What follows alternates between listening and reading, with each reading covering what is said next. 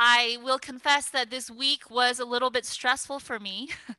I was racking my brain to try to cover every single little detail about how to balance the Zoom and being in here and the kids and the safety and the, you know, sanitizing and the spacing and all the things. And I, I knew I was supposed to preach a sermon this week and I, I don't know if it was a combination of being anxious about all the little details or it was like kind of also feeling really like I don't even know what to say. There's so many things to say on a Sunday like this that for a very long time this week I was just like, maybe I'll preach about that. Mm, no, that's not it.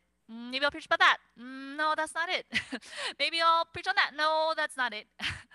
and um, this Friday, uh, I came in here and I, I laid on that pew where Auntie Helen's sitting, and I just stared up at the ceiling. I was like, okay, God, we're gonna be in here on Sunday. Some of us are gonna be here on Sunday. Uh, what what word do you have for this community? And I had a very distinct image of a pillar of cloud and a pillar of fire. And so I I went and I was like, okay, there's I know this passage exists, so I had to kind of Google. So I don't remember where this is, and I looked it up, and and so that's that's how the the passage for today was chosen. Uh, I had thought about doing a lectionary passage. I thought about doing something for Trinity Sunday, um, but just like didn't feel right. And and Friday I sat on the pew and had this image and and felt like this this really is kind of a, an interesting and odd and also encouraging word for us in this time. On this Trinity Sunday, this Sunday after Pentecost, uh, the end of Eastertide and entering into ordinary time, this Sunday where all of us are feeling a lot of different feelings, being in this building, being together, all the transitions, all the awkwardness, all the the weird in betweenness of things. Um, I don't know about you, but even me, I was like, even in the service, I'm feeling some of the weird in betweenness of like, we're here, like, wait, we're singing. Like, wait, is it okay to be singing? or like, oh, wait, uh, like we're sharing a podium. Is is that okay? Uh, like all of these things that, that I'm feeling in my body, maybe some of you are feeling in your bodies. Um, maybe some of you on Zoom feel like, oh, people are in the building, but I'm not there. I'm feeling a little bit of FOMO. Like I want to be there. I want to see people, but I live in uh, I live on the East Coast. So I live in Denver. I live in all these different places. I think I'm just uh, encouraged that this idea, this feeling, this reality of being in an in between place is not a new feeling. It is not a new feeling. And this journey of being in this wilderness, liminal space is, is not a new reality. That we have people, the people of God, who have gone before us, who've experienced this uh, in, in very distinct ways. And so today's passage uh, is addressing that reality. And this sermon, I'm going to try to keep it short, to be honest, partially because. Um, I don't have that much to say, and partially also because I'm I'm mindful of like I'm like this is part of the weird in, in between wilderness. Like I don't want to preach a 30 minute sermon and just talk and spew my aerosols all at you for for 30 minutes, and uh, it's a little bit of a strange thing. Um, but I was thinking about the people of uh, Israel who had experienced for over 400 years, 400 years, uh, the reality of being sort of under the oppressive might of, of Pharaoh, uh, uh, the, the force of Egypt. And I think many of us are familiar with the story of sort of the, the, plagues and these sort of wild, dramatic acts of God to intervene, God hearing their cries, uh, sending Moses and Aaron to come and deliver their people and bring them out of captivity, out of Egypt, uh, into the promised land. And yet we see here in Exodus 13 this passage, this reality that as the people of God are exiting Egypt, that they don't get to go to the promised land right away. that they are taken on the roundabout way. Someone say roundabout way. and uh, if you, yes, uh, it's really uh, an interesting thing here that God intentionally leads God's people by the roundabout way. You would think that as God has heard the cries of the people, had done all these dramatic acts, had, had sent uh, sort of deliverance, that there would be kind of an immediate relief, immediate salvation, immediately change of circumstance. And, and we know that that's partially true, that they, they are able to escape out of Egypt, and yet they are not immediately taken to sort of the end destination. They're, they're found uh, sort of wandering in the wilderness. And it's interesting to know why this happens. That uh, in the passage it says, if they go immediately to the land of the Philistines, they may face war and change their minds and return to Egypt. So God led the people by the roundabout way of the wilderness. A time of transition, in this exit out of this reality of captivity and oppression and, and hardship, God knows that uh, if if something sort of too hard comes their way, that they might just want to go back. Go back to what's familiar. Go back to what's comfortable. Go back to what's known, even if that known entity is something that's actually oppressive. And so it is the grace of God that leads the people into the roundabout way in a time of transition. For psyches that are tender and traumatized have only known oppression, the wilderness gives God's people a time to figure out how to live again, how to actually be free. And so the wilderness is a place of healing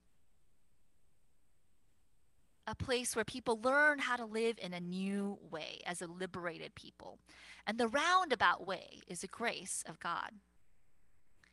And it's interesting, there's this detail here. You can go to the next slide, Teresa, that I, I never really heard or kind of noticed in the story that there's this detail about carrying Joseph's bones that um, was really interesting that Moses, the leader of the people, distinctly takes the bones of Joseph, Joseph with them, and does this to fulfill a vow that Joseph had previously made generations ago.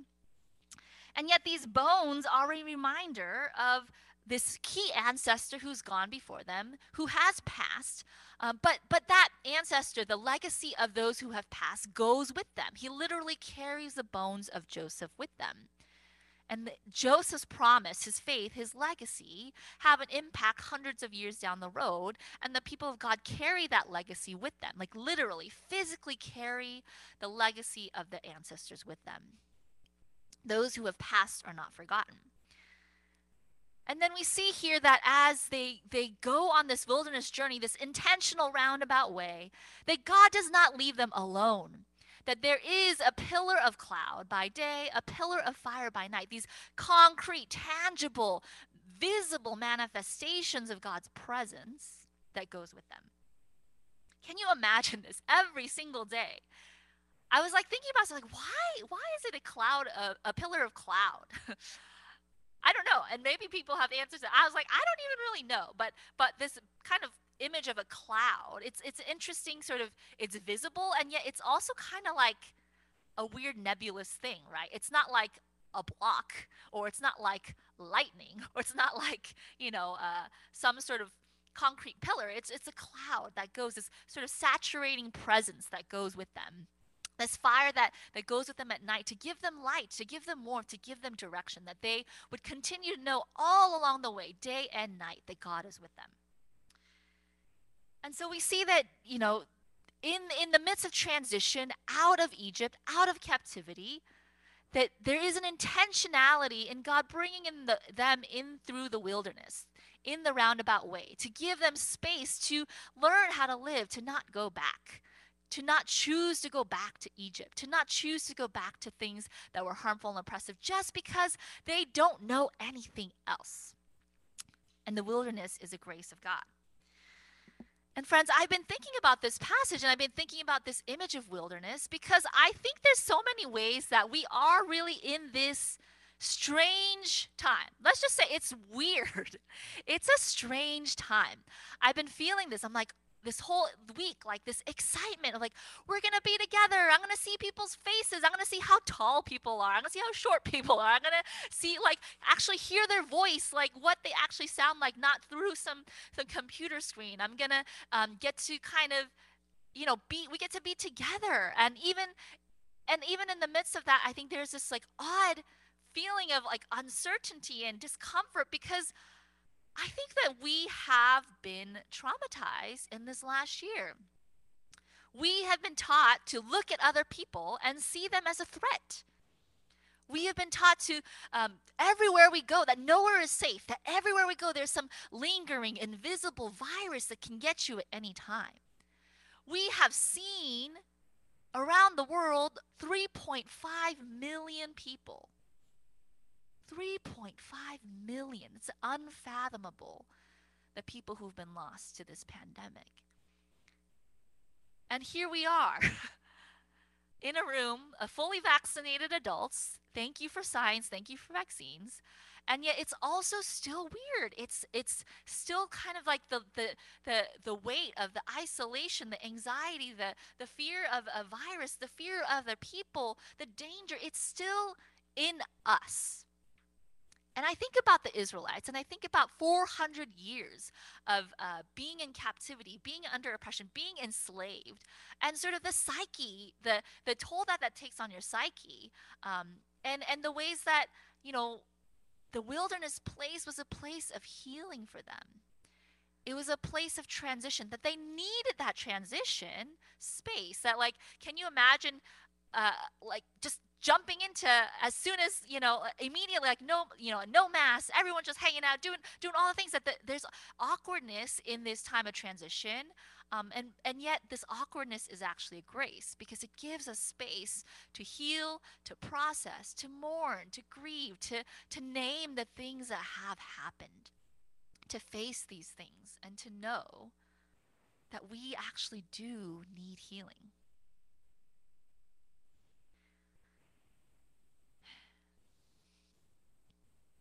And so let me remind us again that our goal is not to just go back to normal. I, I've been sharing this quote from Sonya Renee Taylor so many times. I've shared it so many times, and I'm, some of you might be sick of seeing this quote, but truly, the goal is not to go back to normal because normal never was. What we know that was before, this sort of before period, the things that were normal, were not life giving, We're not able to hold and sustain life for all people. And so we need this space. We need time to figure out new boundaries, a new way to live, how to mourn, how to heal, how to uh, deal with the impacts of this pandemic on our psyches, the strain it's had on our bodies and our spirits. And so, what do we? Uh, what does it mean to see this this time of transition not as sort of prolonged punishment and suffering, but actually this wilderness time as a grace, as a gift from God to heal and to process. And how do we help each other to do that? To know that the presence of God is with us, going before us every single day, and to know that we are not alone in it. And I just also want to name that not only are we in this time of pandemic transition, but we're also in a time, many of us, of spiritual transition. That pretty much everyone in this room is entering into a church community that is new, that is different, that is in transition, that for the people who've been at Bethel before the pandemic time, this is not the same church. Just want to acknowledge that this feel might feel uh, kind of different and confusing, and this is not the same church as before. Not only are the pews positioned a little bit differently, but most of the people in this room are people you might not have seen or known before this pandemic. And for those of you who are new and coming in, many of you have experienced spiritual transition in this last year. That you exited communities, you let go of toxic theologies, you uh, kind of identified abusive and harmful spiritual spaces, and many of you have exited those places. And so you are also in a time of spiritual transition, spiritual wilderness. And you might be asking questions like, Who are my people? what is church? What do I even believe anymore? What is actually true? And I just want to say that even in the midst of spiritual transition, just as we are with pandemic transition, that there is grace for us. That the wilderness is actually a place of grace, a place of healing, a place of recognizing that what was before was not good. that we need to exit those places, to name that, and to know that there's a gentleness, a kindness that God wants to offer us that God's presence goes with us every single day, every morning, every night. God is with us, God is surrounding us. And that in spiritual transition that there's grace. There's a quote here that um, I had, had just decided I was going to preach a little bit about wilderness. And there's a quote um, that I saw on social media. And uh, it says, Creator has a way of designing redemption in what seems bad. So too with the wilderness. It looks like desolation, but it's the place of rescue. It looks like punishment, but it's the place of healing. It looks like loneliness, but it's the place of beloved community. In the midst of transition, as we're in this in between place, the world that we knew before pandemic, the world, the spiritual lives that we had before pandemic, as we're in this place of kind of figuring stuff out how to live how to be with other people again how to be in church again how to how to worship with others again how to just be outside outside of our house again that in this in between transition place that there is life and grace for us that it's not just like let's just get let's just get through it. I just want to get through it. I just want to be done. I just want to be back to normal. No friends. God is with us every day, every night. God is with us, surrounding us, giving us grace, giving us life, giving us each other so that we have a way to live as free and liberated people. The same God who's been with us in the face of death and devastation, the same God who's lamented with us in the midst of political turmoil and racial uprising, the same God who's mourned with us through all the grief and pain and despair of this past year, the same God who sees and knows the cries of the vulnerable, this same God who's been with us already, will continue to be with us in this wilderness, in this time of transition, in the awkwardness of do I get close to people? Do I take off my mask? Is it okay to touch someone? Is it okay to sing? Is it okay to stand up? Is it, you know, all these questions that we're feeling and facing? Um, is it okay to be part of this church community from 3,000 miles away?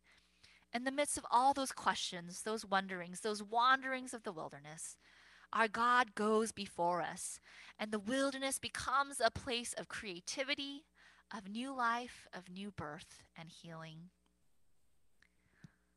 So, friends, let us know the gift of God's presence going before us day and night to know that we are not alone. Our God is with us, and we journey with each other. We get to journey together in this. Thanks be to God. Amen.